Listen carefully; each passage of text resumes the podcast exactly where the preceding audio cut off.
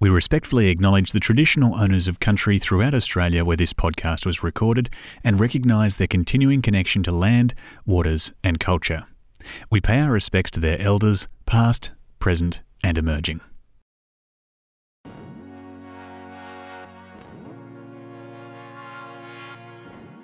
In 1980, the median house price in Melbourne was $40,800. Fast forward to 2016, and the median price of a house was $713,000.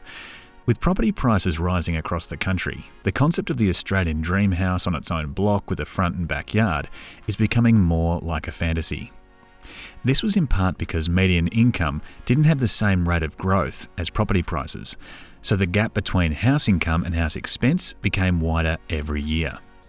This increased gap means that many Australians are finding it harder to own a home.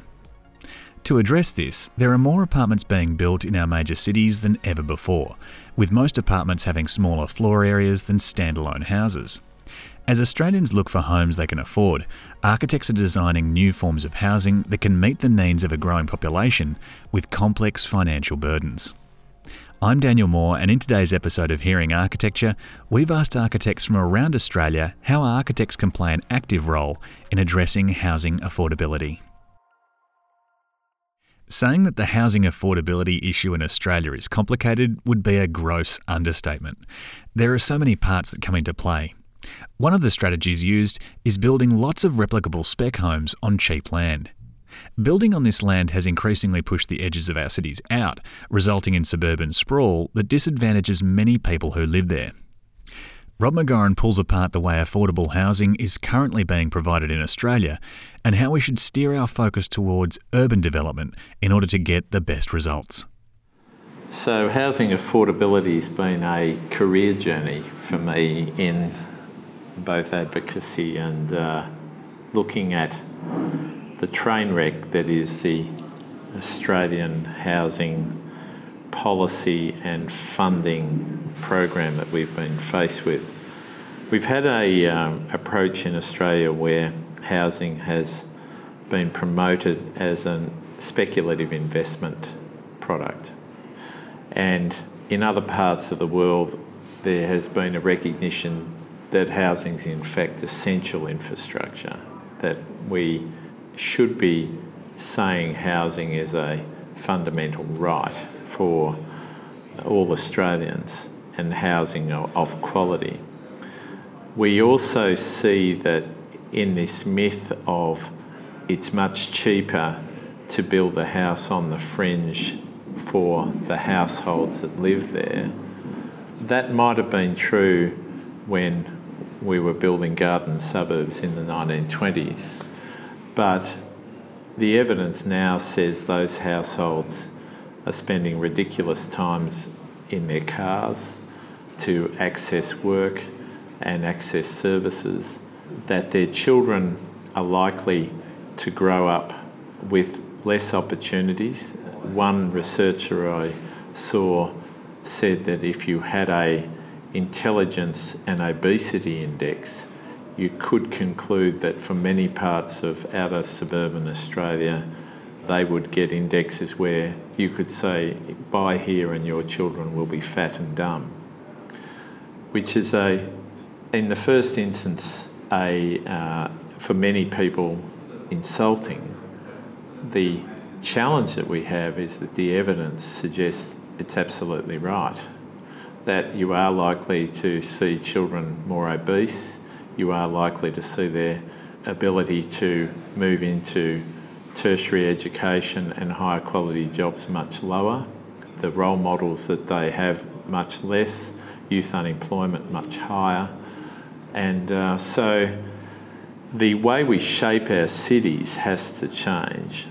And if it's going to change, the magnitude of the challenge facing us is also one that can't be managed successfully by saying we're going to rely on mum and dad investors in Australia and China to build, say, uh, the 40% of Melbourne that has to be built in the next 25 years. And to do that in a way that aligns with what we need the city to be.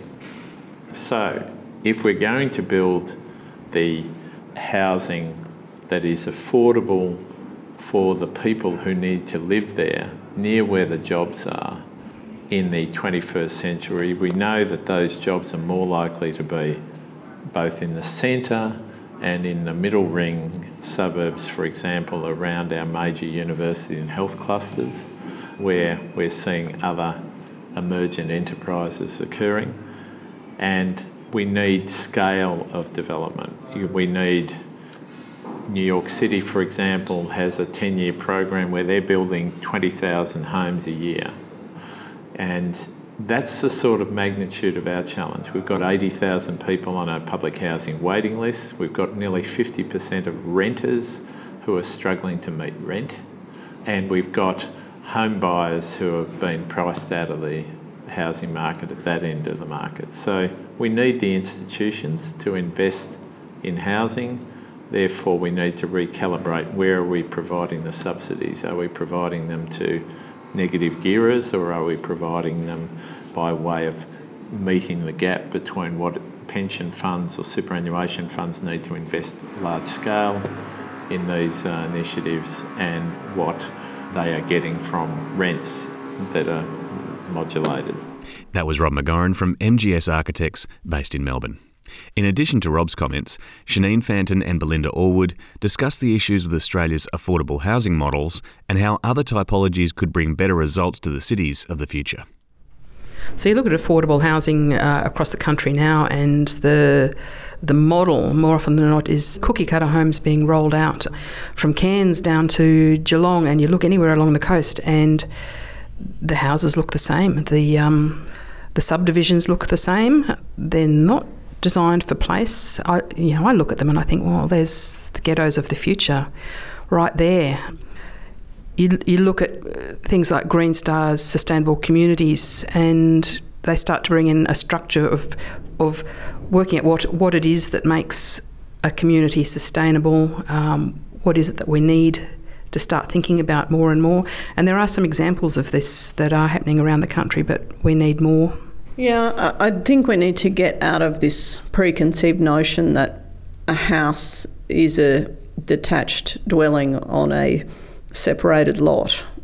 And certainly in regional areas where units are not the norm, most people live in houses, getting local government and developers to understand that there are social housing models that have strata title involved in them, that can have rent to buy related schemes involved in them, that have shared and communal areas.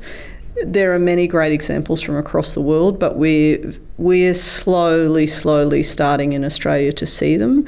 Certainly, there's a lot of caution, and unless developers can see that there's a certain, um, I guess, economic gain or benefit in the scale of undertaking a development of that kind, then they'll be cautious not to invest in it. So I guess this again leads to the issue of partnerships between people who are doing the developing and have the cash flow to do it and the people who have the capacity to design social communities. Yeah, I think though when you're talking about shift or change in, in any environment, um, so we're talking about built environment here, for things like sustainable communities, you can't rely on them to be developer led because the main outcome or the bottom line is always going to be about capital return. You really need it's, it's about supply and demand. You need for people to be um, demanding a certain product or, or not wanting to purchase the status quo, what's on offer now, which is which is not sustainable. Uh, so it's a process. It's a process of transition and change. And you, you, look, for example, again back at the Green Star model. It took the best part of ten years for Green Star rated buildings to become desirable, demanded because people saw the benefits of it. And it didn't, right at the beginning of Green Star, it was uh, people had a fear about the cost of building sustainably. But um, when the benefits are demonstrated, then the supply and demand starts to shift a bit. That was Shaneen Fantin and Belinda Allwood from POD, based in Cairns. Implementing initiatives that could assist with housing affordability in Australia are sometimes prevented before a pen hits the paper. This is sometimes due to planning regulations that prevent certain types of buildings from being built in particular areas. Joe Rees tells us about some of the regulatory requirements that could be adapted to reduce energy consumption and reduce the need for cars. The predominance of our building stock in Australia has no architectural input. particularly housing, and housing affordability suffers a huge amount for that. It really does, and so does our energy consumption. Apparently, 20% of Australia's energy consumption is through energy use by buildings. And if architects had a greater input to the design of buildings, I think that that figure would be significantly reduced. So that's my take on the overall picture. And I think as you, if you come down from that giant perspective, the next port of call is planning. I think that our planning rules across the country need to be reviewed significantly, particularly here in the Northern Territory. We have the problem where we have these segregated zones of residential with no commercial. It's not possible to walk to the shop to buy a litre of milk. You have to drive five kilometres because some crazy planning idea says that you can't mix up zoning. You can't even mix up building use. I mean, it's beyond belief. So I think that would help. So it would also help if we had much better ways of addressing energy use than what we've got. I know the building code's trying very hard to do that, but there's limitations to what you can do with regulations. And if there was better take up of architectural advice to planning suburbs that work for buildings, planning cities that work for people, not cars, we would have a better outcome overall. So, the sort of things that I get really excited about are public transport being improved. That would make a massive difference to the way that our cities work. I think if we had excellent public transport and we had lots of attached dwellings, low scale townhouses or buildings, they have a really good opportunity to make good lifestyles for people that are affordable and consume less energy. And in the future, it's going to be the cost of energy that's the big deal. So all these over-designed spaces are too big. The spaces are too big and they don't have doors that connect them are an absolute waste of energy. That was Joe Rees from Ajara Architects based in the Northern Territory. The issue of mixed building types isn't just a problem in regional areas, it applies to most of Australia's urban landscape as well. The most basic example is when zoning controls keep residential and commercial buildings separated, so people have to travel far distances to go to work. On a small scale, this can be manageable, but on a large scale, it can negatively impact a lot of people. Rod Simpson tells us how housing affordability doesn't purely relate to the cost of bricks and mortar. We've really misunderstood housing affordability in, in many ways. Firstly, we obviously need to recognise there's structural problems in finance, taxation, and, and the legal systems that we've set up, which is driving the unaffordability. Not so much to do with it's not really an architectural problem. Is it a planning problem? I think it is a planning problem to the extent that the affordability of housing needs to be thought of as being the cost of the non discretionary spend that a household has to live in a particular place. Now, what I mean by that is it's not just the cost of the housing, it's also the cost of the transport to get access to education and employment and uh, recreation and so forth. So the cost of transport plus the cost of the housing is actually a trade-off that people balance.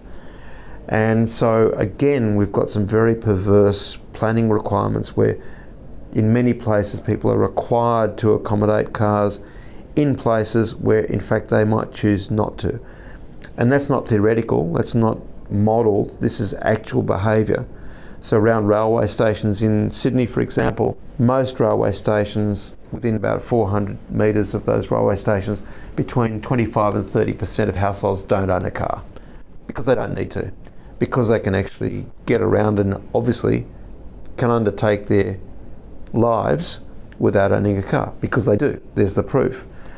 So, housing affordability, I think, is something then in terms of yes, typologies that I touched on earlier that might open up a whole range of possibilities that aren't possible under our planning system at the moment. New typologies, we need to think about how they might be allowed to develop because at the moment they're not, and there's not a single developer who's going to then push really hard to try and develop those new typologies because why would they? What is the motivation to actually produce something at lower cost at high risk? It's clearly not something that any developer is going to do. So there has to be, we have to have a discussion about how we allow these new forms to emerge. And then there's also the way that, that people might want to cohabit. We know that the people who are suffering probably the greatest um, impact of housing unaffordability and, in fact, homelessness are single women over the age of 50. They're the ones who really have a lot of difficulty. What's the alternative to homelessness? Well, in Canada, in fact, a lot of the cooperatives are, in fact, older women, older single women who are living together and living as a co op and cooperating and sharing facilities, but also supporting one another. So that's not really a physical form, but it may have a physical manifestation in terms of the design. And for these forms to emerge, there needs to be new legal systems and new planning regimes that allow them to, to emerge. And yes, the consequence of that, or the result of that, might be dramatically improved affordability. That was Rod Simpson from the Greater Sydney Commission. There are a lot of considerations people need to make when they buy a home. The balance of someone's income and cost of the home is a major concern. So, if someone chooses to buy something that's cheap, but it's expensive to run or it's defective, they may end up spending more money than on a slightly more expensive, smaller home.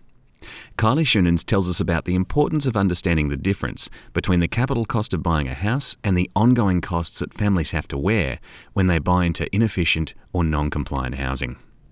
Teaching clients that affordable housing isn't just about the cost to build upfront it's educating clients and the end users that affordable housing is the life cycle of that building. So you might save yourself $10,000 on the construction of a house up front when you're actually building it. But if that if you've used cheaper materials, if you've used imported materials that don't comply with Australian standards or that have issues that they're only going to last a couple of years, that don't have a proper environmental footprint, um, then you think about that building, it's going to be here for the next 50, 100 years, and the cost of repair and maintenance and ongoing costs and the ongoing um, impact to you and your family in terms of your health and well-being as well is significantly more than that $10,000 that you've saved in the initial construction cost. So I think developers are even coming around to that that realization for apartments, for example, that get sold off the plan or get sold to owner occupiers, there's so much choice these days for people when they're looking to buy various housing products, whatever they are, that um, that people are realising it's not just an economic benefit in terms of affordable housing, it's an environmental, a social, and a personal benefit in terms of the, um, the, the affordable housing component as well. That was Kylie Schoenens from the Fratelli Group in WA. In order to increase the likelihood of good apartment design, some councils have introduced apartment design guidelines. Some architects think they restrict the creativity of design, while others believe that design standards, such as SEPP 65 in Sydney, have improved apartment design across the board. Professor Philip Thalis tells us about how planning rules impact the way apartments are designed for the better, and also introduces us to a simple question he puts to developers and architects when he's reviewing new projects as a councillor. What we say to our multiple developer clients, if you're not prepared to live in the unit or have your mother or your daughter live in the unit, don't design the unit. If you're not prepared to live in that bedroom, it's a bad bedroom. We try to put them in the situation of the worst unit. And so if there's no unit you are prepared to, or no part of the building you are prepared to occupy, that's a mistake of design. And that's something that, that um, I use that argument as well when I'm uh, on design review panels and the like, and you're in a hostile situation with a developer, you need to challenge them on terms that they can understand. So, on the one hand, you challenge them with the housing rules, which should be amenity based, and SEPP 65 in New South Wales has at least some of that. most planning rules are written in the negative and don't take the point of view of the occupant over the long term, and they don't sufficiently uh, articulate amenity and environmental consciousness.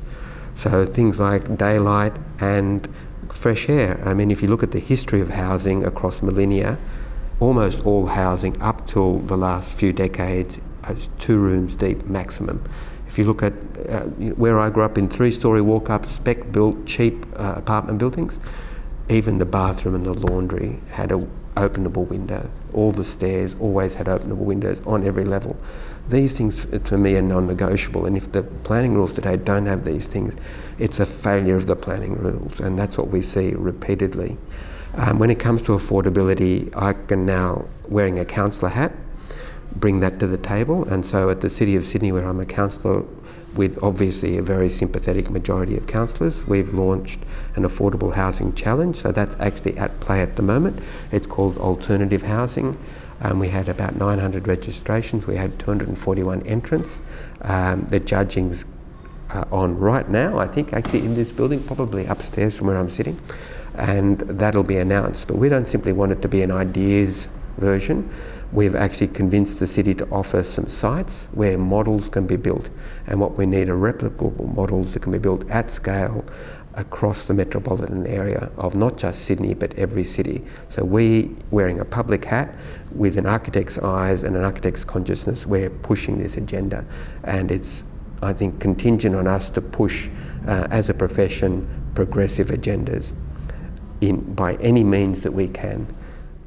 That was Professor Philip Thalis from Hill Thalis Architecture and Urban Planning, based in Sydney.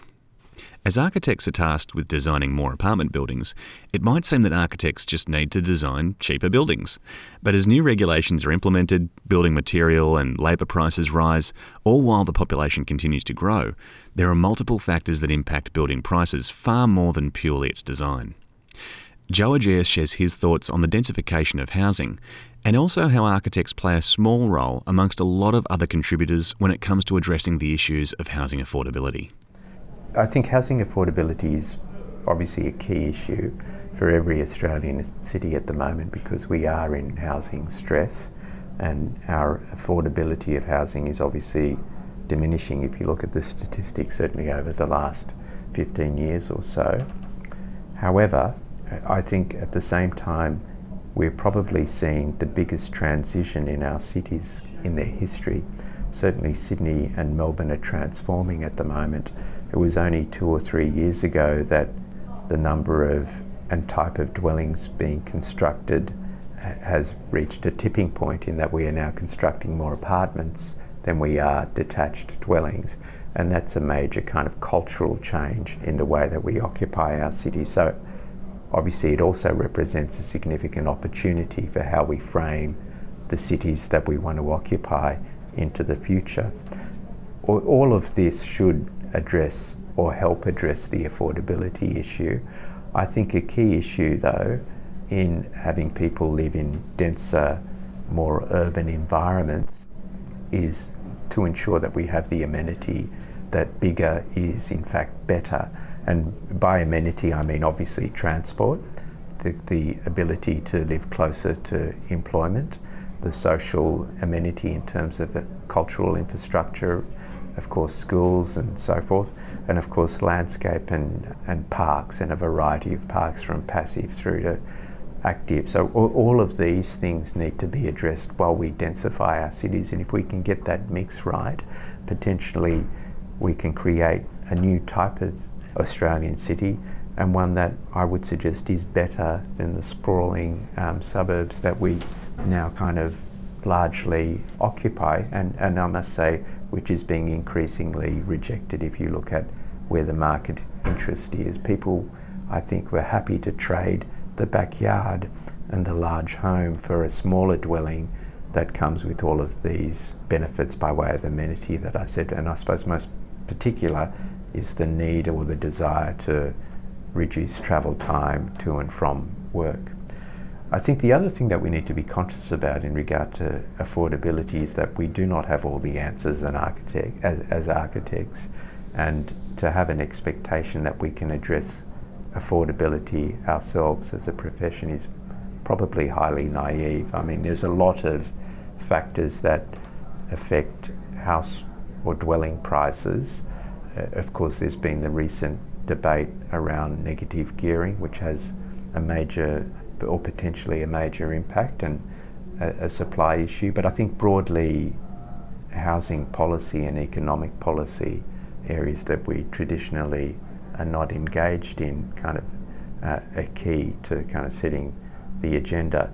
I suppose the best that we can do as an architect is advocate that housing affordability is something that government should be conscious of and continually addressing. And in the areas that we do have influences in the nature and type of cities that we occupy, the quality of these new apartments that we're designing, and thankfully within New South Wales, we do have SEPP 65, and I think that's a great model for other states. And indeed, as a profession, we've advocated for its use in other states, particularly Victoria. I think we should be advocating for those issues where we can contribute and have influence, but understand that there's a bigger context um, to housing affordability. That was Joe Agius from Cox Architects based in Sydney. As Australia moves away from detached houses towards apartment buildings, there is inevitably going to be a transition from living large to living small. Balancing the needs that households might have now and what it will need in the future is something that apartment buyers eventually have to reckon with. Lee Hillam tells us about the issue of housing sizes and how providing extra large houses don't always yield the best results.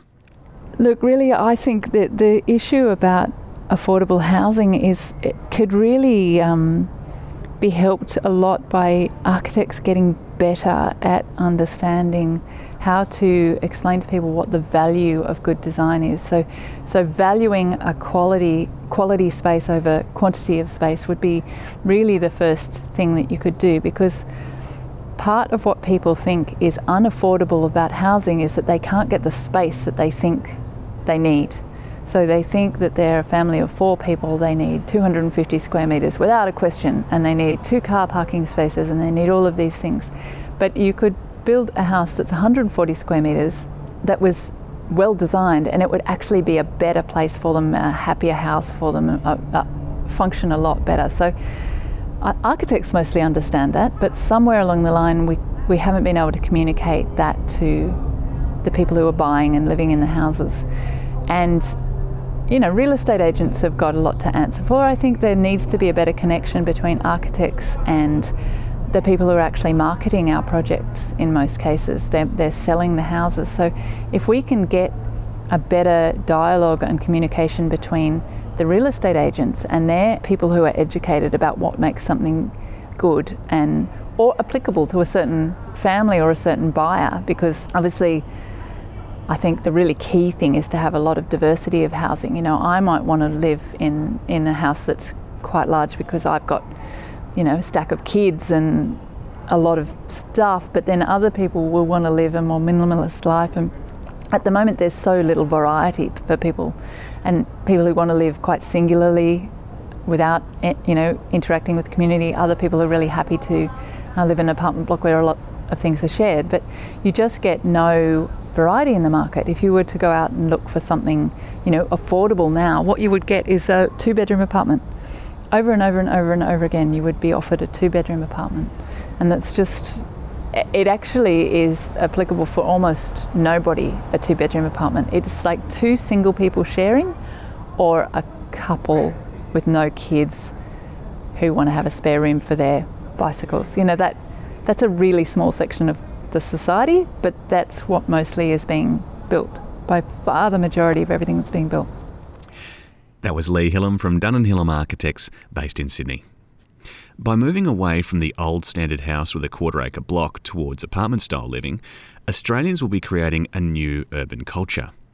Thinking about apartments as the new standard of housing creates an opportunity to think in a completely different way about how we live and how cities should be developed over time.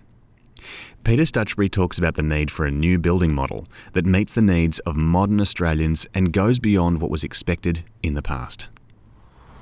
To think that a culture or a group of people or a country would do the same answer to a problem year after year after year after year without change mystifies me. I I don't understand that. You know, I mean, certainly in the instance where that building is infallible, yes, or that building, but you know, people are dynamic.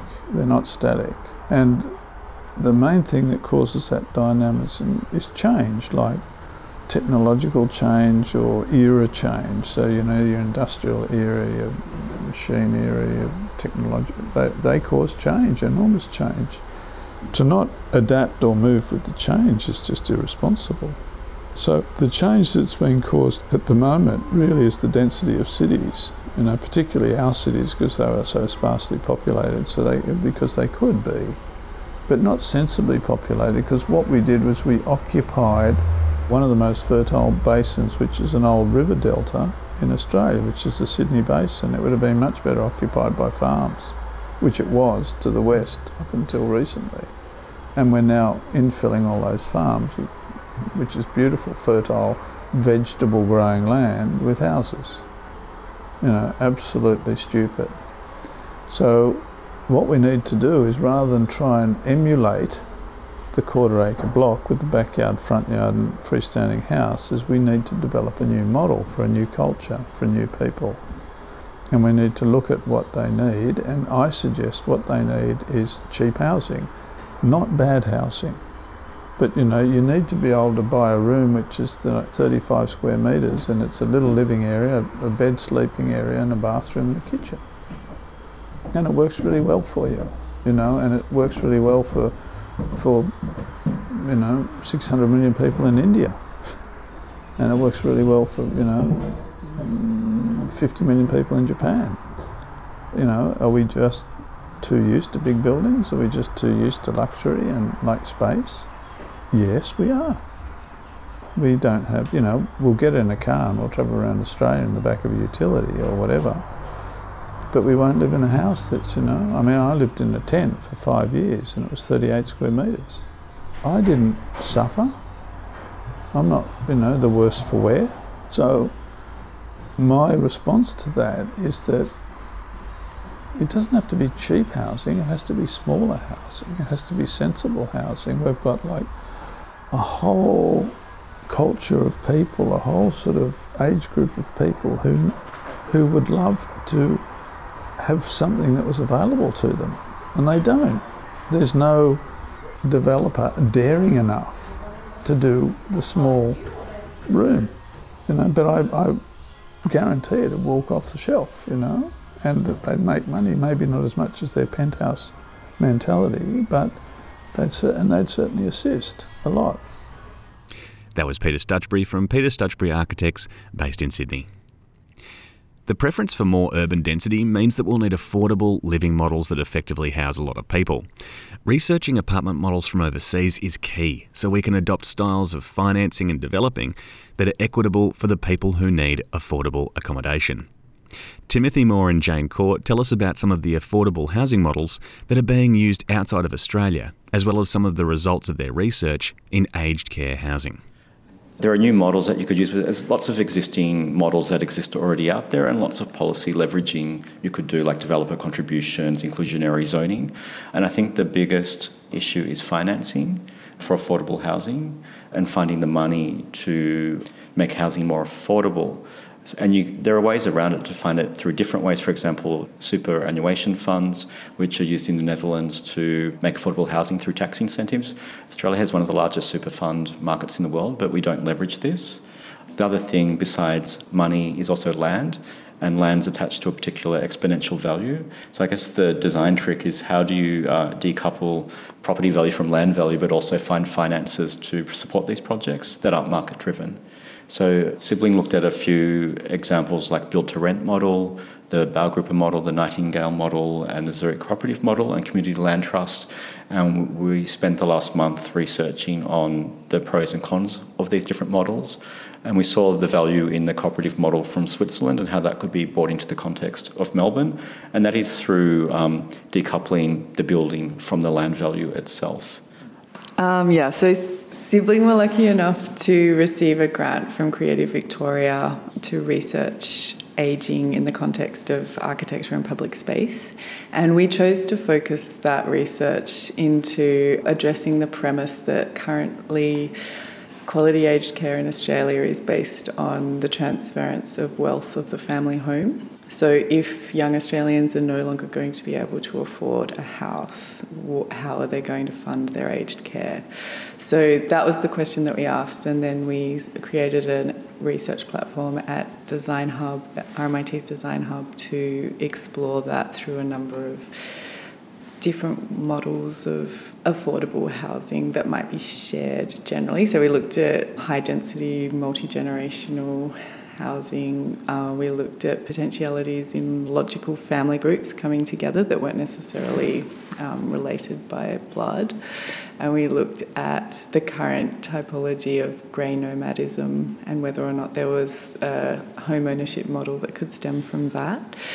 As part of that project, we also um, did a lot of research around what's happening overseas in terms of aged care and embedded aged care within other housing typology models. And yeah, it certainly seems that Australia lacks a really rich landscape of typologies that allow for a, a, more shared home ownership model, and we were asking why that actually is.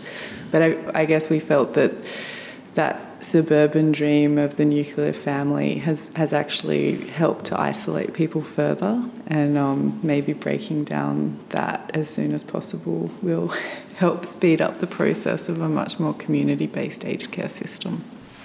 That was Timothy Moore and Jane Court from Sibling Architects based in Melbourne.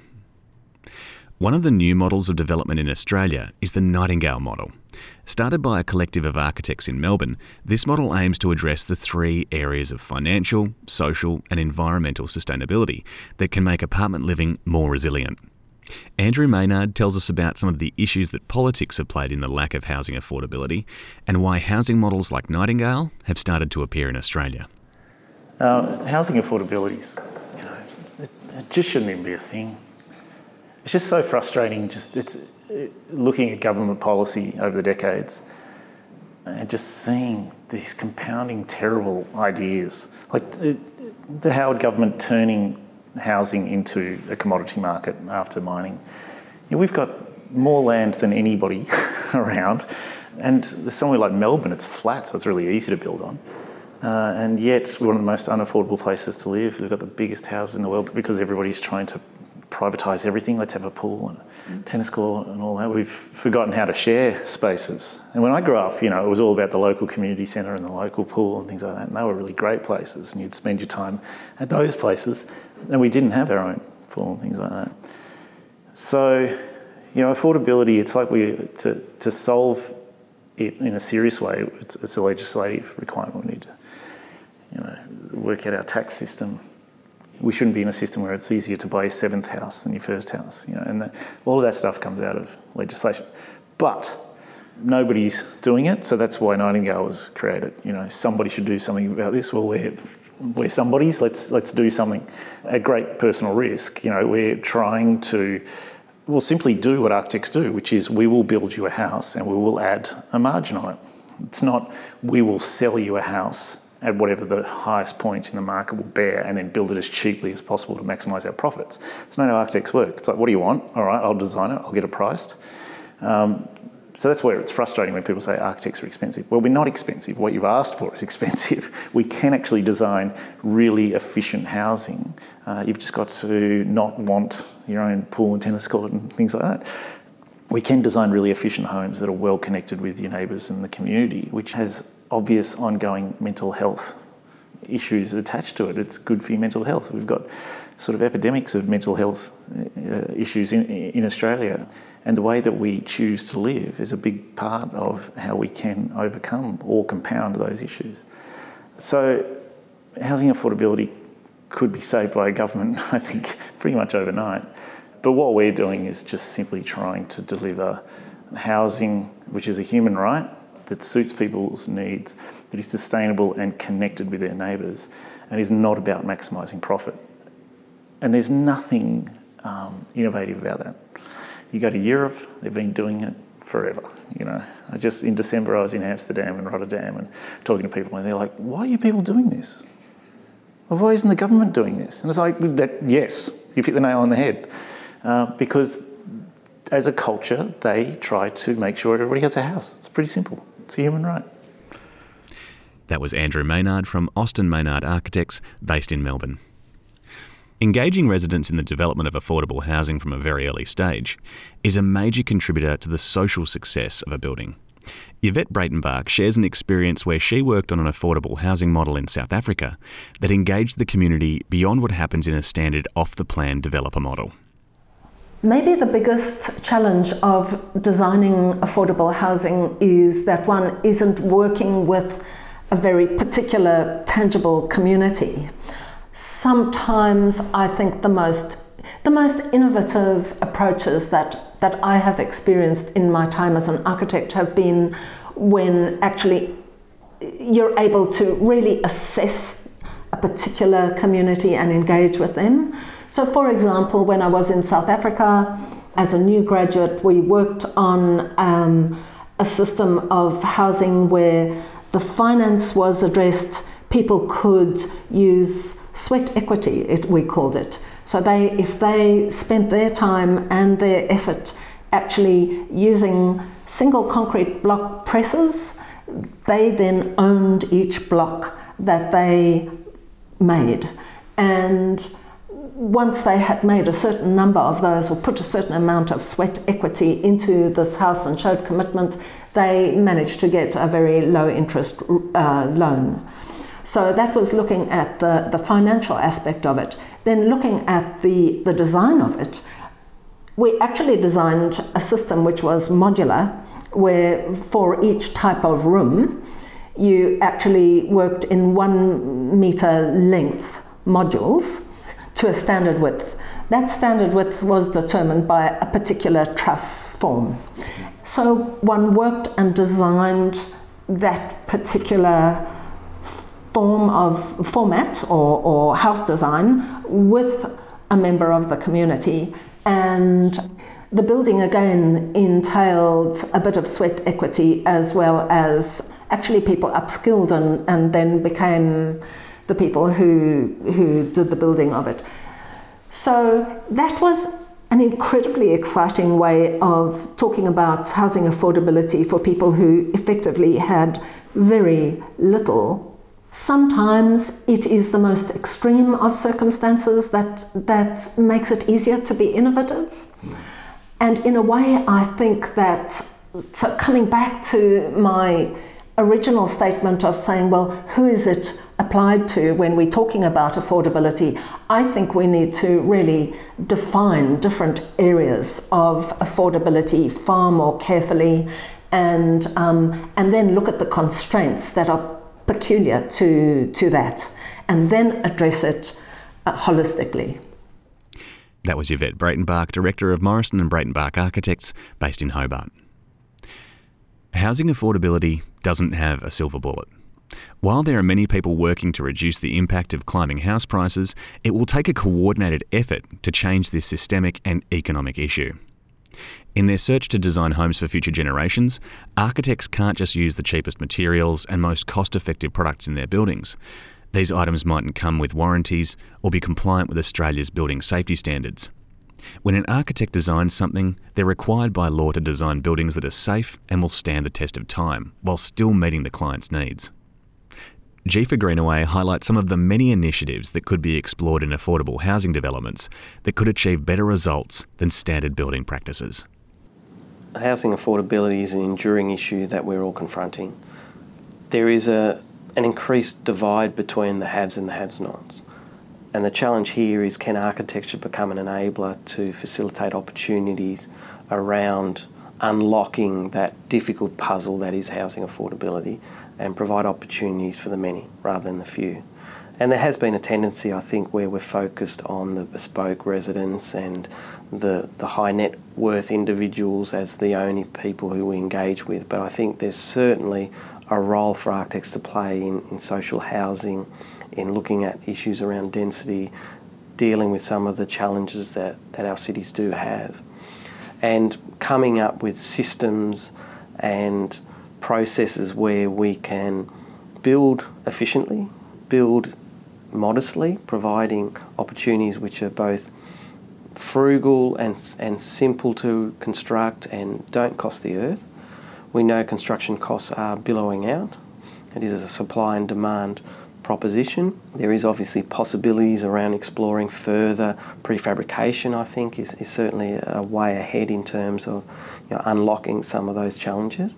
But I think equally there is a role of policy and government to create the mechanisms to look at some of the challenges around the funding of developments and housing, particularly. I think certainly we need to develop better design standards so we're not shoehorning people into dog boxes and tiny little spaces. I think certainly we need to think much more around the role of public open space, gardens for houses, having that respite outside of the envelope of the building. We also need to challenge some of the ways in which the banking sector has actually become a sort of a law unto themselves around making it very difficult for people to find an entry point or a, a, foothold into building or designing their own homes or even getting on the property ladder. But also, we need to think, uh, I think, a bit more innovatively around this sort of assumption that we must all own our own home. Can we start to challenge some of the stereotypes that the quarter acre block or the standard home is something that everyone must have, if we start to interrogate things like renting, looking at some of the other alternate housing typologies, cluster housing, different forms of housing models, I think looking at some of the levers around the finance behind property, these are all the things that we need to grapple with. It's a complex range of questions. It's something that we can certainly have a voice in, and I think we should certainly be advocating much more strongly as a profession to say, well, good design actually assists in well-being. Housing is a, a core need and a requirement of all people. So how do we actually uh, work in with those dynamics and provide opportunities, particularly for those who are least able, the social housing dimension, the housing affordability issues which are impacting on things like homelessness, this again comes back to our philosophical position of what is our role in architecture to become you know, key advocates to improve the lot for, for our communities.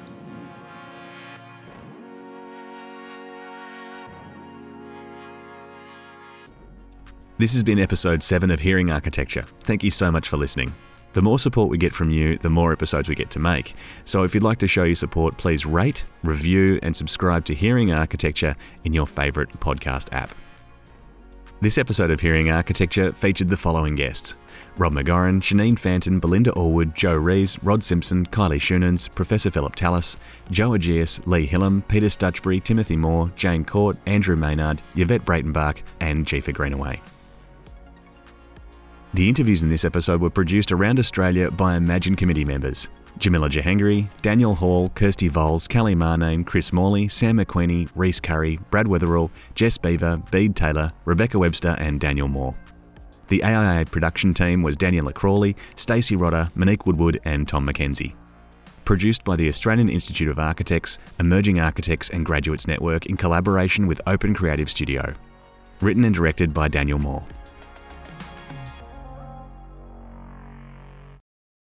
This content is brought to you by the Australian Institute of Architects, Emerging Architects and Graduates Network in collaboration with Open Creative Studio. This content does not take into account specific circumstances and should not be relied on in that way. This content does not constitute legal, financial, insurance, or other types of advice. You should seek independent verification of advice before relying on this content in circumstances where loss or damage may result. The Institute endeavours to publish content that is accurate at the time it is published, but does not accept responsibility for content that may or will become inaccurate over time.